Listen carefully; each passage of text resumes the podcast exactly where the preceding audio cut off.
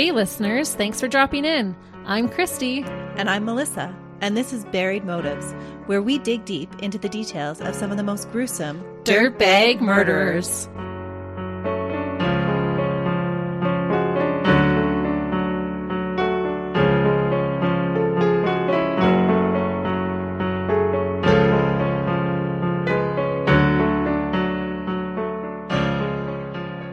Hey, listeners. Welcome back to Buried Motives. We are super excited that you've joined us for today. We are, because I've got a question for you. Have you ever tried to do something nice for someone else and had it totally backfire? Oh, yes, definitely. Sometimes it happens, and that's exactly what happened in today's case. Oh, no. What is that saying about good deeds going No good deed goes unpunished. Yes. That's what I'm calling this case is no good deed. Oh, wow. You have me intrigued.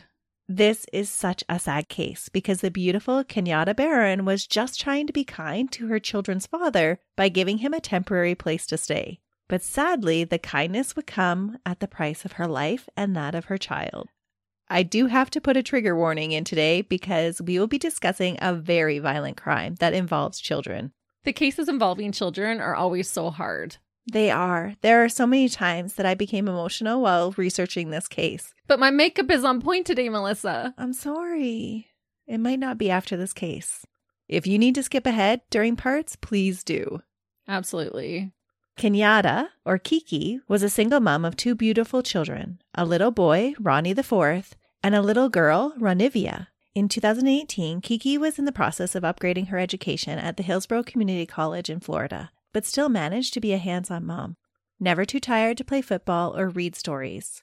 She was trying to create a better life for her two children when she allowed the two children's father, Ronnie, to move in with them for just a short period of time. He was recovering from a drive by shooting that he had been the victim of five months previous, and he had nowhere else to go. No other family would take him in. That's what he led Kiki to believe, and so she took pity on him. Oh, and he's going to take advantage of her kindness. Mm-hmm. He is a huge dirtbag.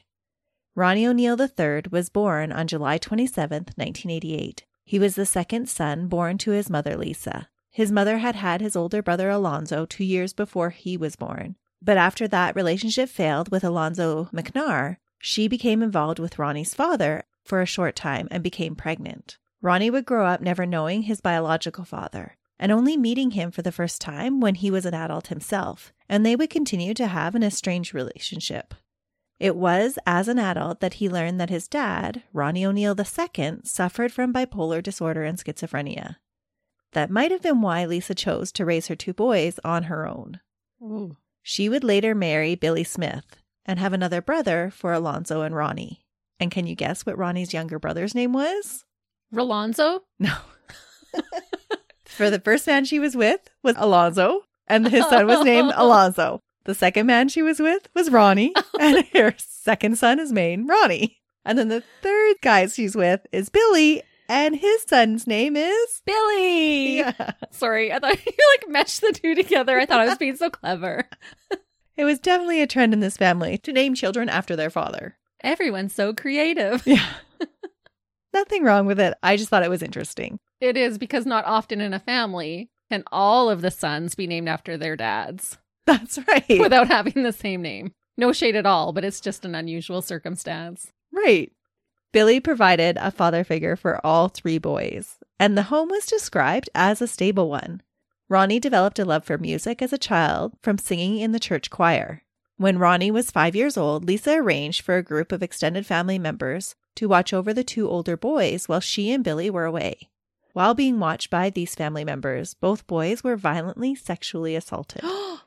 really? Mhm. By family members. by family members.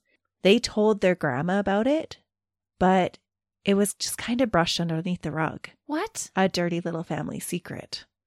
And you said violently. Yeah, that's how Alonzo described it. That's horrific.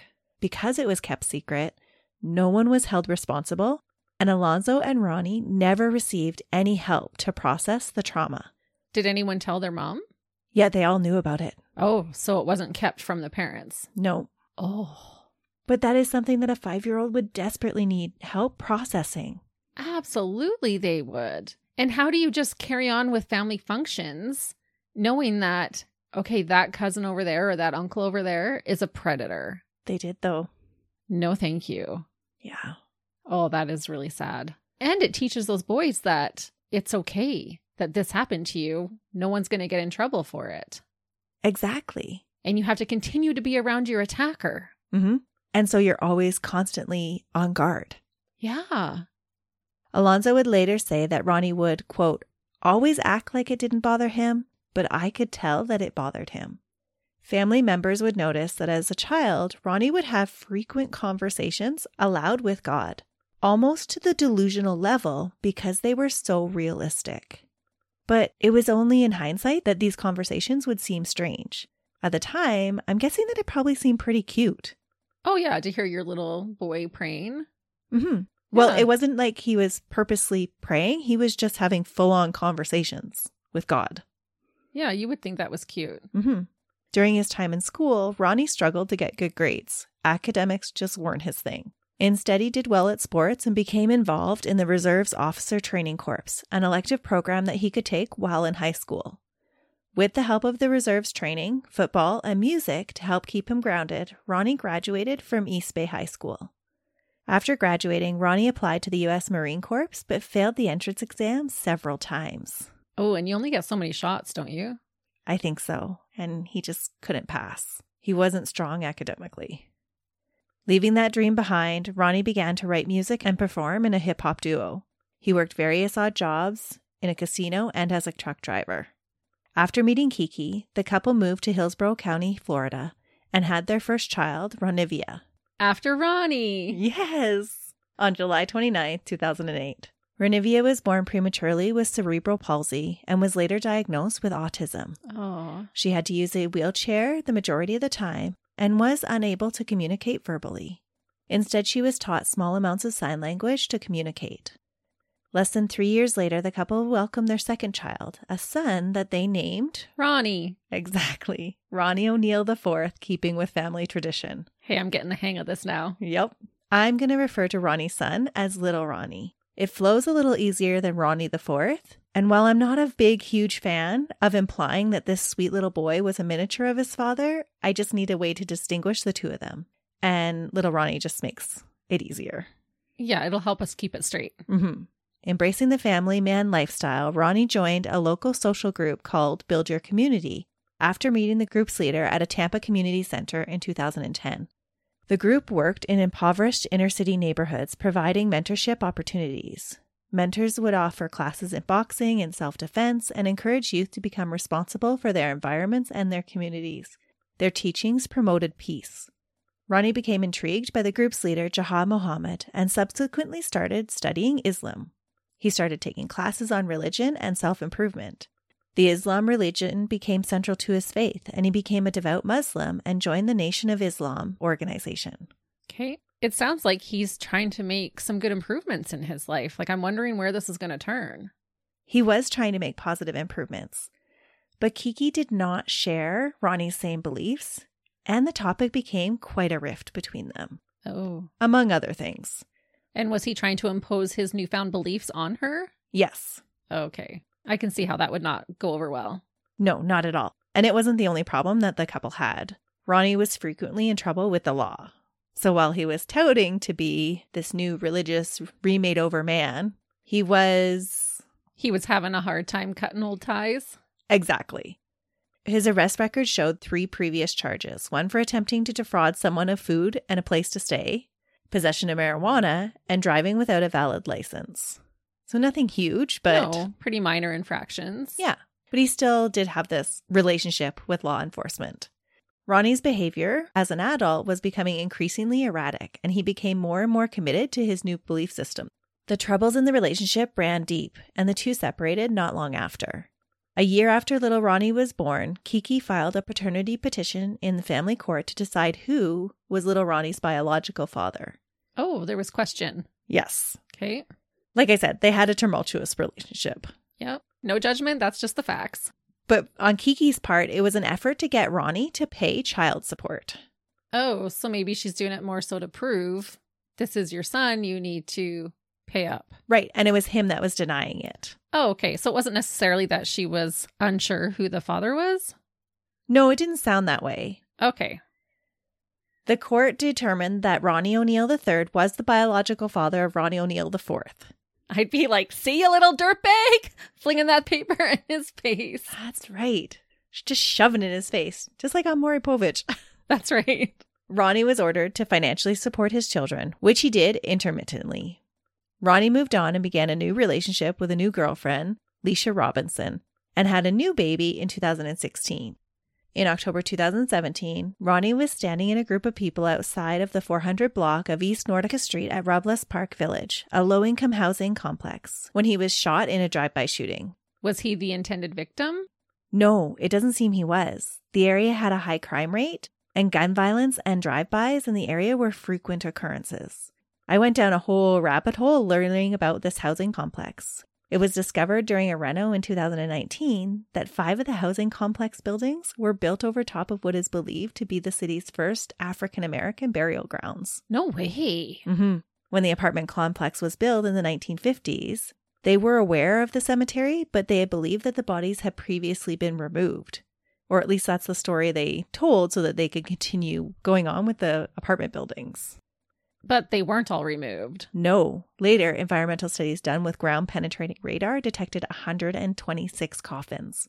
No way. That's a lot. Mm-hmm. It was a really interesting story. So it was this whole rabbit hole for me. That is wild.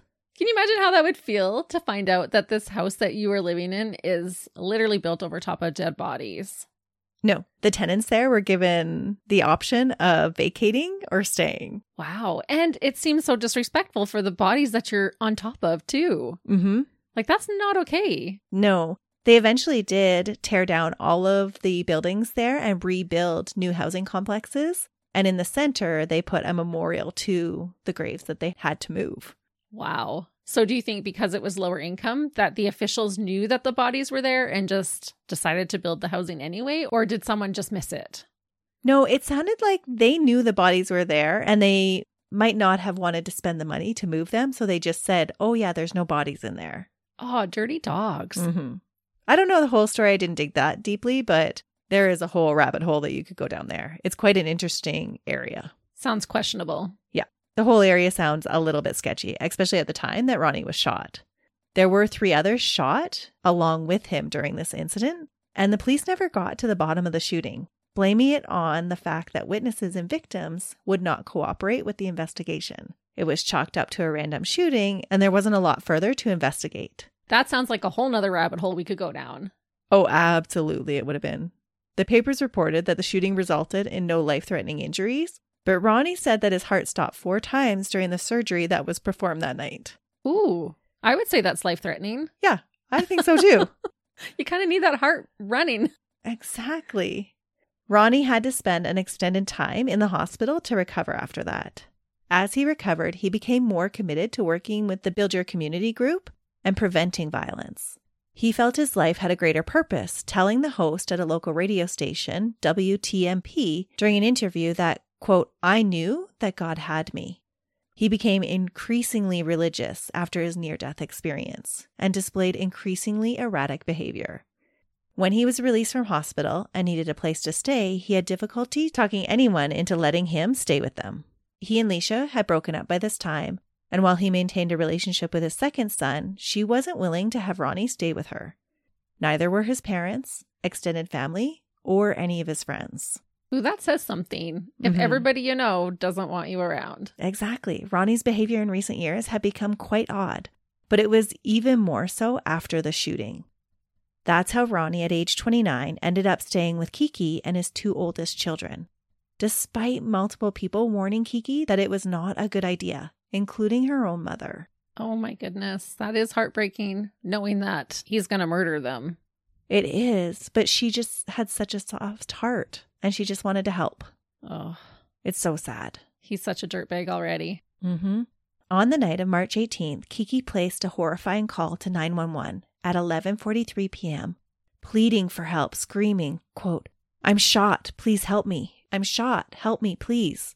During the call, she repeatedly can be heard saying, "I'm sorry" over and over again and saying, quote, "I can't move my arm." My arm is shot up. Ronnie, please. And shouting, He's attacking me. Police were immediately dispatched to her Riverview home. Police would arrive on scene just a short time later, but it would already be too late for Kiki and her child. The sequence of events given is not definite, but I'll do my best to piece events together of what happened that horrible night. The horror had begun a short time earlier when Ronnie and Kiki had begun to argue in their bedroom. Oh, he was staying in her room, not even just on the couch. It appeared that way. Okay. Yeah. Little Ronnie watched from his bedroom down the hall as his parents argued. The fight was believed to have been started with a discussion on religion. Kiki and Leisha had also argued a lot during that day about Ronnie, so there might have been some of contention over those conversations as well. Either way, the argument became heated, and when little Ronnie's mom saw him watching the fight, she told him to go back to his room.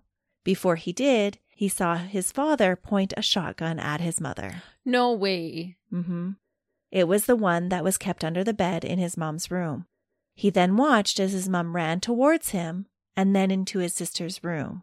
Ronivia was awakened by the noise and sat up in bed and watched as Ronnie followed Kiki into her room and went to where Kiki was hiding in the bedroom closet as she was trying to frantically dial 911. oh my goodness. Ronnie stood over the mother of his children and fired the gun. That was the first gunshot that little Ronnie heard. It was followed by his dad calling him and telling him to walk around the room and chant. Ronnie directed his son to repeat the words, Allahu Akbar, meaning God is great, as he walked in circles in the front room, and then he called him into Ranivia's room. As Kiki hid in the closet, she was able to connect with the 911 dispatcher. Ronnie's commands for his son to help him shoot Kiki can be heard along with her pleas for her life. He's telling his son to shoot his mother. Yes, the dirtbag Ronnie directed his son to help him shoot his own mother again, holding his eight year old son against his body and helping him aim the gun while Kiki begged. No. Yeah. Little Ronnie says he doesn't remember the gun going off, and it's not clear if this is when Kiki was shot the second time or if that injury happened during the struggle that was yet to come. But crime scene investigators would find three spent casings, a live round, and shotgun slugs in the closet along with Kiki's blood. That's terrible. I thought it was bad enough that he's making his little kid walk around chanting while his mother's being shot, but then to bring him in and make him help? Yeah, That's despicable. it is. And like I said, little Ronnie, he doesn't remember if he actually pulled the trigger or if the gun went off while he was holding it or anything. He's blocked that all. So traumatic for him. Mm-hmm.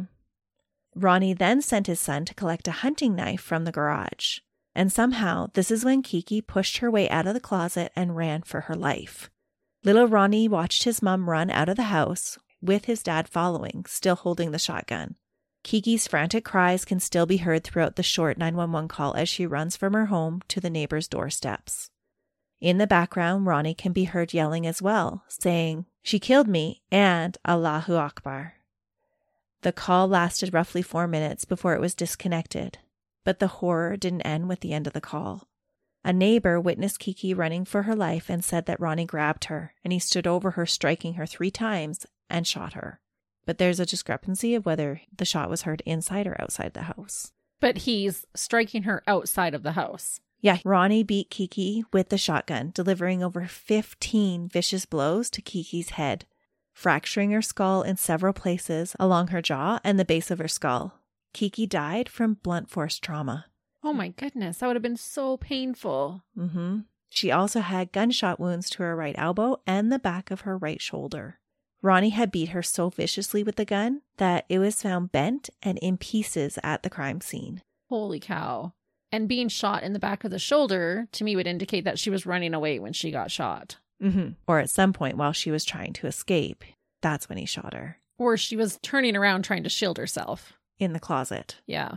Another witness, James Gray, was at his fiance's house that night when they heard screams and the commotion at her front door. He went to see what was going on, and that's when he saw Ronnie standing over Kiki, who was lying on the ground on her stomach, unresponsive. Ronnie was still holding her limp left arm as he beat her with his right arm. When Ronnie noticed the neighbor watching him, he began to yell, quote, You don't understand. You don't understand. She killed me. As he backed away back into the house where his two children were. all of his screams were intermixed with the same chant.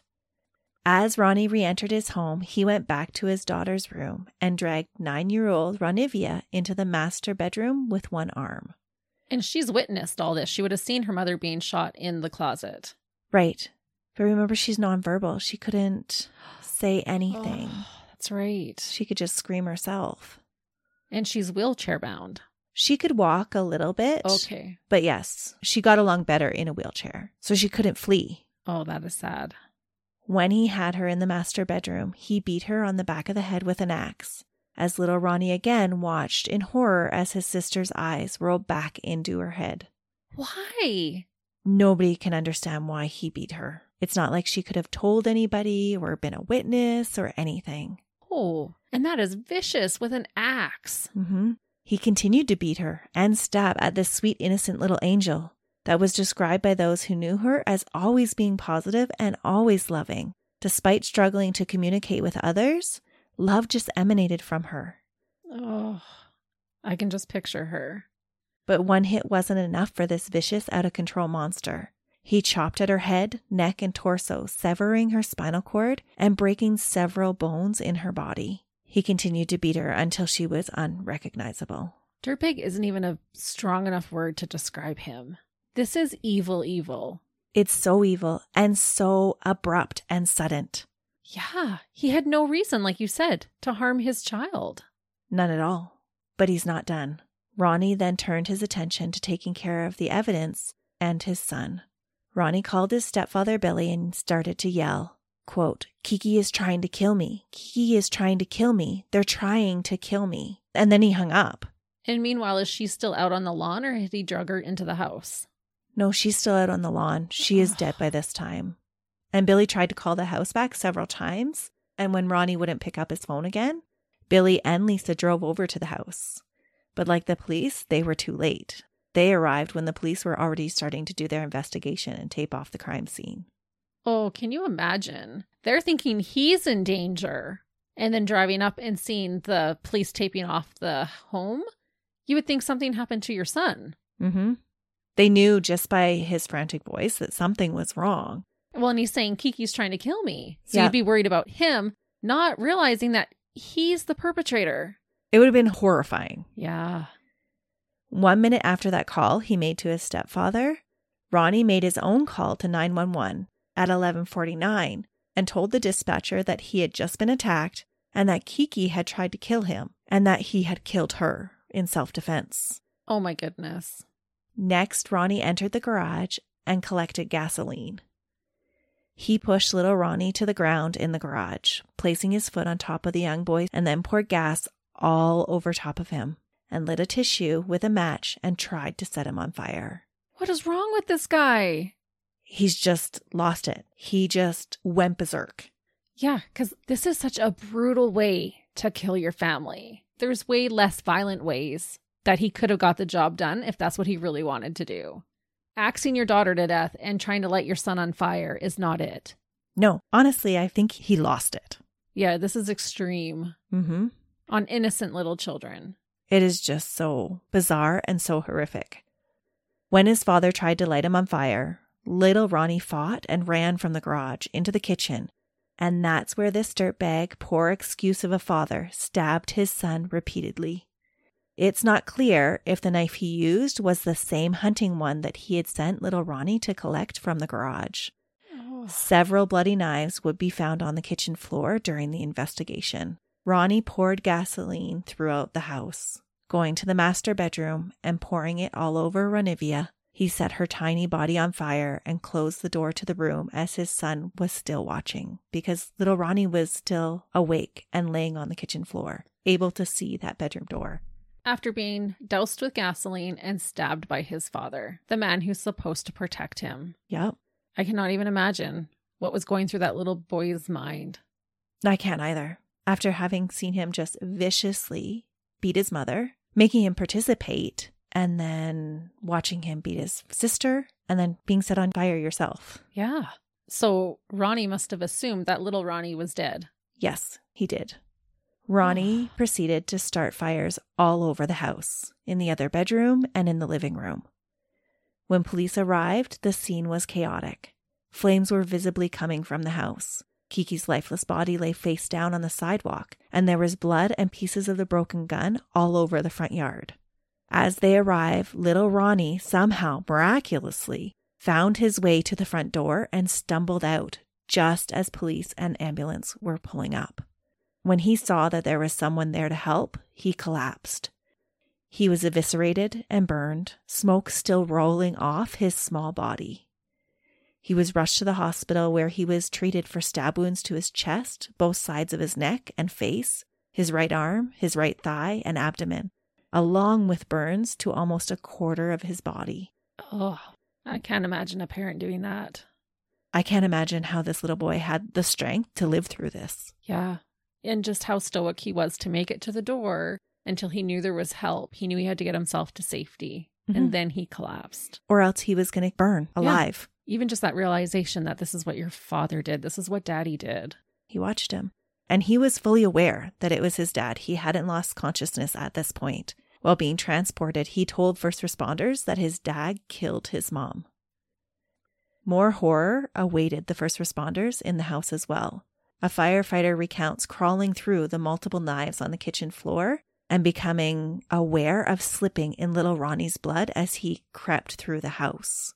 One firefighter on the scene pulled Renivia's lifeless body from the fire and then wept into another firefighter's arms because of the horror that she had endured. They could tell that she had been beat so viciously that they just started weeping. Well, and mutilated, really. I can't imagine how traumatic that would have been for them. You don't recover from something like that. They all live with those images. While first responders fought the blaze and tried to understand what had happened in the family home that night, Ronnie emerged from the house smelling like gasoline. His own hands were burned and he was covered with blood. He resisted officers and had to be subdued with a taser to be taken into custody. He was just out of control. Oh, I don't know how those officers can even control their anger in that moment. No, not after seeing what he had done to his two children, Little babies. let alone Kiki, who's laying out on the steps. That's horrific enough, but it is a whole new ballgame when you're talking about children. Yeah, I don't know how he did it. Not to dismiss what happened to her, but it takes an extra kind of dirtbag to do that to a child. And your own child. Yeah, especially a defenseless child. Yeah, Renivia never had a chance. Mm-mm. When police finally got Ronnie into the back of their car, he mumbled repetitively about Kiki being the devil and that the devil had tried to kill him and the kids were the devil's spawn. They're your spawn, honey. Yeah, he was right. He was just referring to the wrong parent. Exactly. Ronnie was charged with first degree premeditated murder of Kenyatta Barron and his nine year old daughter, Renivia. He was also charged with the attempted murder of his eight year old son, Ronnie IV, as well as arson and aggravated child abuse. His trial began in June 2021 after he was found fit to stand trial. Good. I'm glad. While psychologists had found that he had displayed symptoms of a delusional disorder with strong religious undertones, bipolar disorder, and PTSD from the recent shooting and the childhood sexual assault, it was determined that these did not have a direct relationship on his guilt. He was deemed to have known what he did was wrong. Okay, that was my question. Did he know what was wrong? Yeah, he had called his stepfather and 911, laying out a potential alibi for his actions in a calculating and self serving way, and he had started the fire to cover up evidence. All of that was proof that he knew what he was doing was wrong. That's true. He had his whereabouts with him. Because if he didn't, often what happens is police show up and the perp is just sitting there. They're not resisting arrest like he did. He had to be tased. So he knew he had done something wrong. Right. There was a lot of discussion though, because just setting fire to the house, a lot argued that he was just out of control and was just burning the whole place down to get rid of the devil. Yeah, that I could see. But it was the call to 911 and to his stepfather that were the cinchers of no, you tried to set up an alibi for yourself because he called his dad after he knew that Kiki was dead. Right. He wanted to change the narrative to make him look like he was the victim. That's exactly what the dirtbag tried to do. Oh, he's disgusting. Mm-hmm. Ronnie did plead not guilty to all charges, claiming that he had acted in self defense. Oh, your little daughter who has cerebral palsy and autism, is nonverbal, and needs a wheelchair. You had to defend yourself with an axe against her? Well, we're going to get into what he claims happened. I want to knock his head right now, honestly. An even more outrageous decision was that he chose to represent himself. Oh, of course he did. Yes. It isn't that uncommon for someone to represent themselves during a criminal case, but it is very unusual in a murder case, especially when there's the death penalty on the table. Good. I'm glad he was dumb enough to want to represent himself. And to me, that's always such an ego move. You think you're going to do a better job than someone who has studied and gone to school and has done this before. This is not their first rodeo, but no, you, you can do a better job. It was out of this world to watch his trial. Or did he think that, oh, because I'm religious, I'm going to be saved and get through this? That could have been part of it. Ronnie's self representation was something else. His opening statements shocked everybody in the courtroom as he blamed Kiki for his crimes, and he had to be told several times to stop dramatically yelling at the judge, attorneys, and the jurors. Ronnie claimed that Kiki had attacked their children and then had tried to attack him, that he had killed her to defend himself and avenge his children. He said that, quote, just like any father would have done, he acted out of pure instinct and passion. So is he saying that Kiki killed their daughter and had attempted to kill their son? Yes. So maybe that's why he went after them to make it look like I had to kill her because this is what she did. Maybe. And even if he did, even if that is his reason, that just shows what a selfish SOB that he is, honestly. Absolutely. If that was part of his plan, he was willing to kill his own children just to get off of murdering his ex girlfriend. Yeah, to get away with murder. That his freedom was more important than their lives. I don't think that that was the case. I think he literally lost it. And then just got creative with the excuse later. Yes. Gross. Yeah. He's gross. I hate this guy. You're going to hate him even more as he continues to act out during his trial. Ugh. He also claimed that his son's brave testimony against him was fabricated and coached, and that the police lied and planted evidence against him, and that they had even beat Kiki's body further to make him look more like a madman. Okay, yeah, Ronnie. Yeah, sure. Yeah, that because Sure, that's what they do. Mm-hmm. That's so plausible. We all believe you, you poor thing. The first responders were traumatized. They were not going to be inflicting more damage to those victims. No, but he had the audacity to blame them. Right. They were literally crying in each other's arms. Mm-hmm. His trial is just outrageous. For all of his claims, though, there was no proof of anything that he claimed. The prosecution had mountains of evidence against him, which they presented over four days. One of the most bizarre and emotional moments in the trial came when Ronnie questioned his own son, confronting him about what he had seen and what he remembered that night. They let him question his son. They did. No way. Yep. Okay, He- lock them all up. That's criminal. You don't let the person who has just tried to kill this eight year old little boy cross examine him. It was so emotional, but little Ronnie did amazing.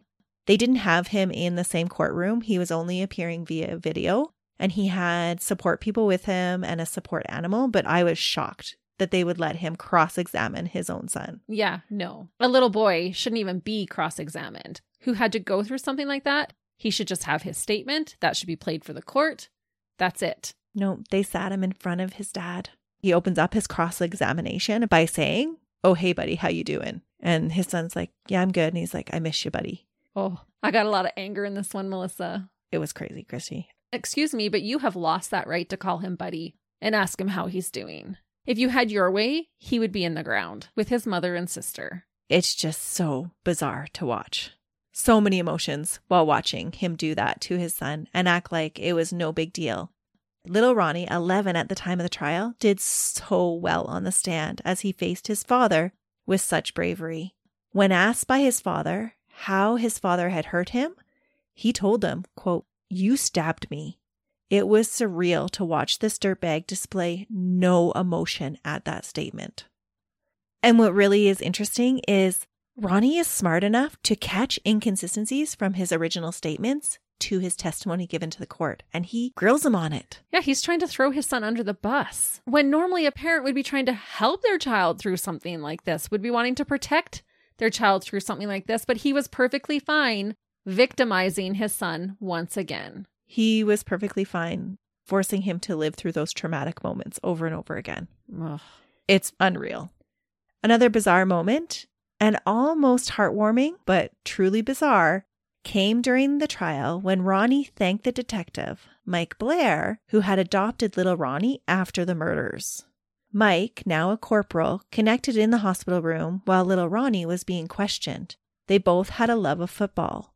Then one night, little Ronnie asked the detective if he could watch a movie with him. The poor little guy was all alone in the hospital recovering at the time. His mom and his sister were both dead, and his dad was in jail for their murders. And there was no extended family? Like, where's grandma? Where's the aunties? Where's anybody? It didn't seem like they were around all the time. And so there was one evening that he was left all alone. Okay, I see. So it's not like he was left completely alone for the whole time. No. no. Okay, I see what you're saying. Mike was supposed to go on a date that night with his wife, Danielle. Instead, they changed their plans and both hung out in the hospital. That is really heartwarming. That is. When a placement with extended family failed, little Ronnie's caseworker reached out to the detective to see if there was anyone else he knew that would be willing to take in the recovering child. Mike didn't hesitate to say that he and his wife would be happy to take him. Oh, Danielle and their five other children were all on board with bringing little Ronnie into their home. that's incredible. The adoption was finalized in November of 2019 prior to the beginning of the trial.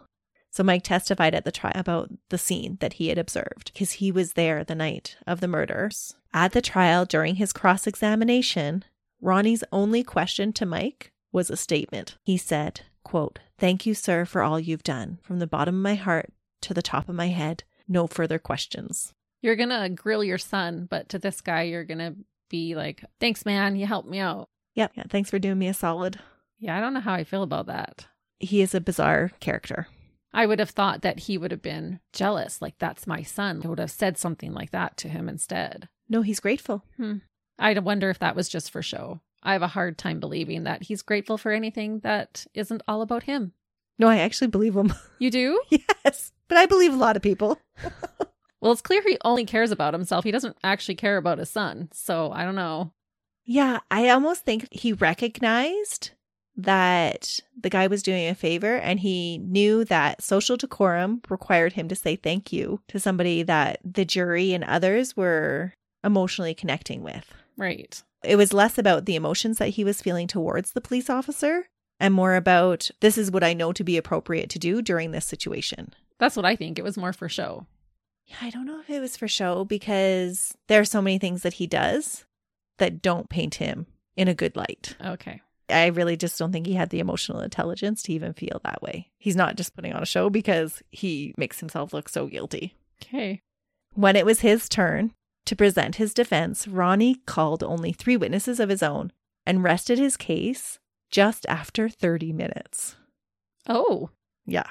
often just a closing argument itself is longer than 30 minutes. Mm-hmm. And in his closing argument, he again became agitated and yelled his defense arguments at the jury, proclaiming that he had only done what he needed to do to avenge his children like any other father would have done. It is the most outrageous thing. He gets up and says, I did kill Kiki. And often with people like this, I wonder why they don't understand that just because you scream it doesn't make it more true or doesn't make it less of a lie. Yeah. His whole behavior is so bizarre. I'm actually quite shocked that he was allowed to represent himself. Yeah. And as a jury member, if this man who you know has killed this woman and had attacked the children as well, if they're screaming at me in the courtroom, I'm probably not feeling convinced. I'm feeling afraid. Exactly. On June 21st, 2021, in a little less than five hours of deliberations, nine men and three women found Ronnie O'Neal, then age 32, guilty on all counts against him. And on the 25th, they also voted against the death penalty unanimously. Against. Mm-hmm. So Ronnie didn't bring up any of the religious aspect of it. He didn't say, oh, she was the devil and these were her spawn. No, he blamed it all on Kiki, saying that she did murder their children and he was just avenging their death and she tried to murder him. Oh my. Even though his son is saying, Dad, you stabbed me. Yep. The prosecution did let those pieces be known. So thankfully, I mean, it's not surprising that this was a guilty verdict. But I am surprised that it was voted against the death penalty. I think the vote against the death penalty speaks to how the jurors felt about his conduct during the trial. I think it was very clear that he had some issues. Right. That makes sense. And so I don't think any of them felt comfortable sending him to the electric chair. Because even for a death penalty to be turned down, only one needs to vote against it. And it was a unanimous vote against it. Okay. And it's even more interesting because during the pretrial proceedings, Ronnie had told potential jurors that, quote, when it comes to the death penalty, I just want to tell y'all that me personally, I am for it. If somebody has committed these crimes, they are worthy of death.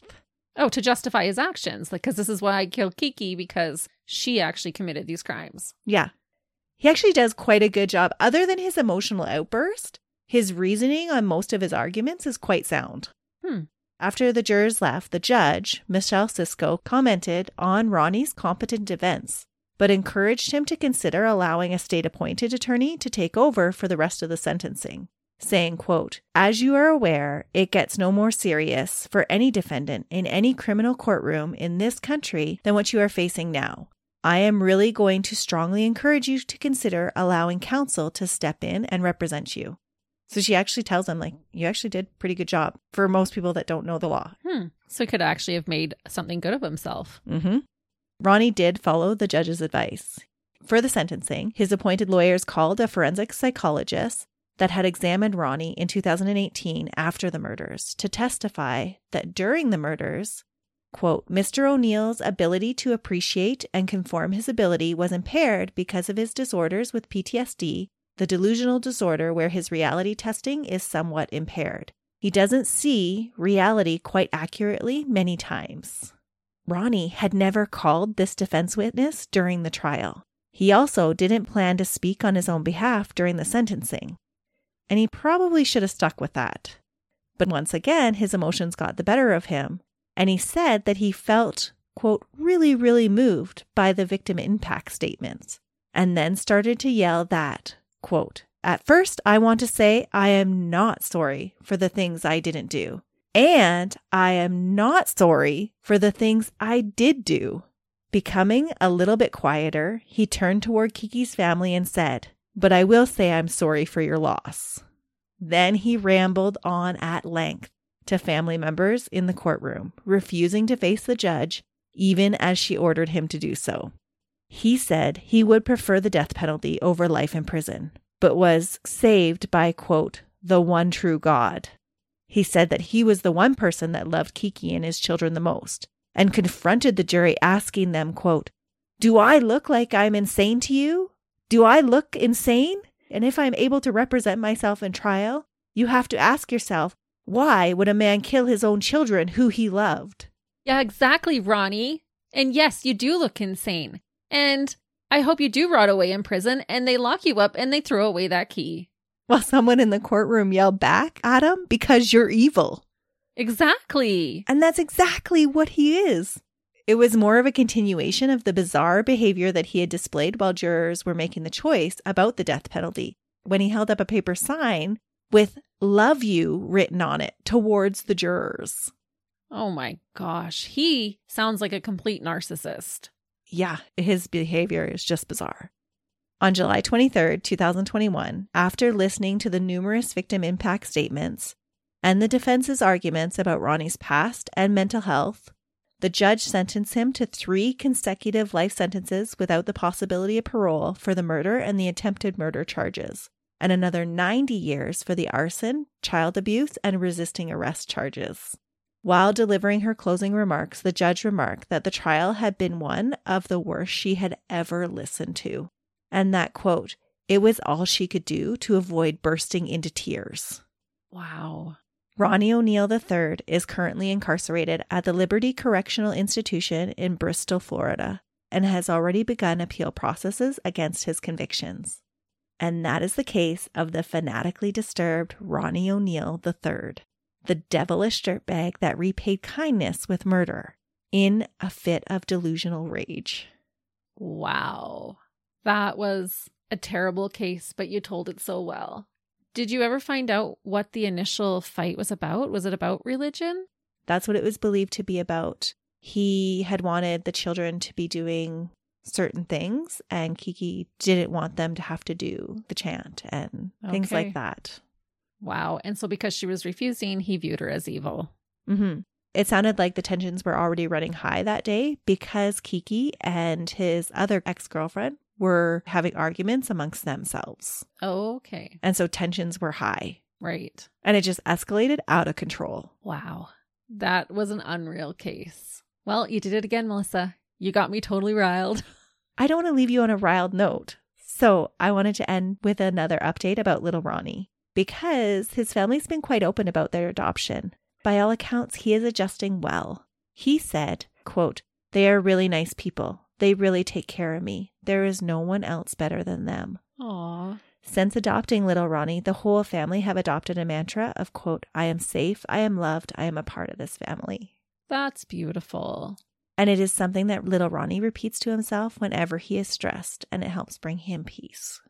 Oh, he was put in the right hands. It's not by chance that it didn't work out for any of his extended family to be able to adopt him and that this family was ready. And then they were approached and offered. I just find it so fitting that after living through something so horrific, that he's found a safe place now. Mm-hmm. And I'm sure his mom and sister are looking over him. He honestly is a little hero. Well, he's probably not little anymore, but he is a hero in this case. Absolutely, he was. First of all, to have the strength and the courage to fight through what he lived through, and then to face his dad on the stand is just incredible to me. He's remarkable. Just so happy now that he has found some peace and a place where he belongs. Absolutely. And listeners, we hope that you find a special something to bring you some peace this week. Until we're back with you again when Christy has another case. Until then, See ya. bye.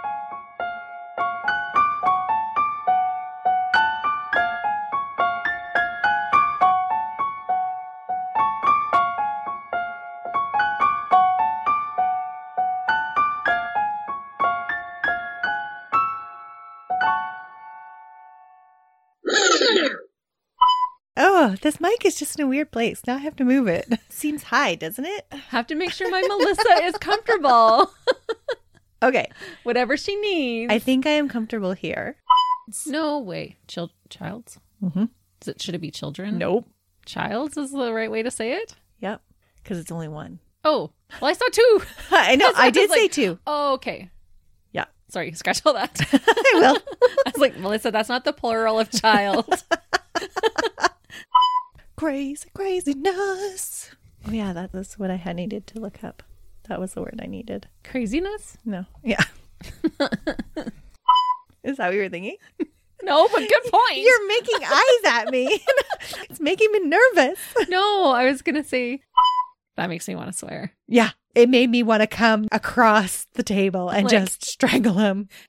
She had actually been praying to soften Mike's heart because Mike was like, no, we can't do this. Like, even though he felt bad for the little boy and he wanted him, he's like, no, this, he couldn't wrap his head around it. And we already have five children. Yeah. And so she had been praying that they they would have an opportunity to bring him into their home. And even his kids were like, Dad, you need to listen to mom on this. Oh my goodness. Yeah, I know. So sweet, right? Okay. That gave me goosebumps even on my legs. Ooh, bring it together. Well, you watched it all, so I'll Oh. trust you. my eyeball is twitching. This case is making my eyeball twitch.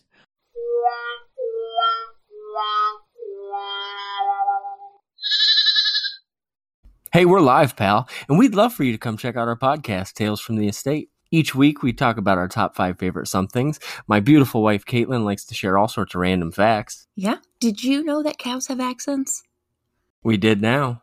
But we also review all sorts of snacks and other great things. And so, if you love everything random, I think you'd enjoy Tales from the Estate. So, come check us out. Yeah. Okay, thanks. Bye.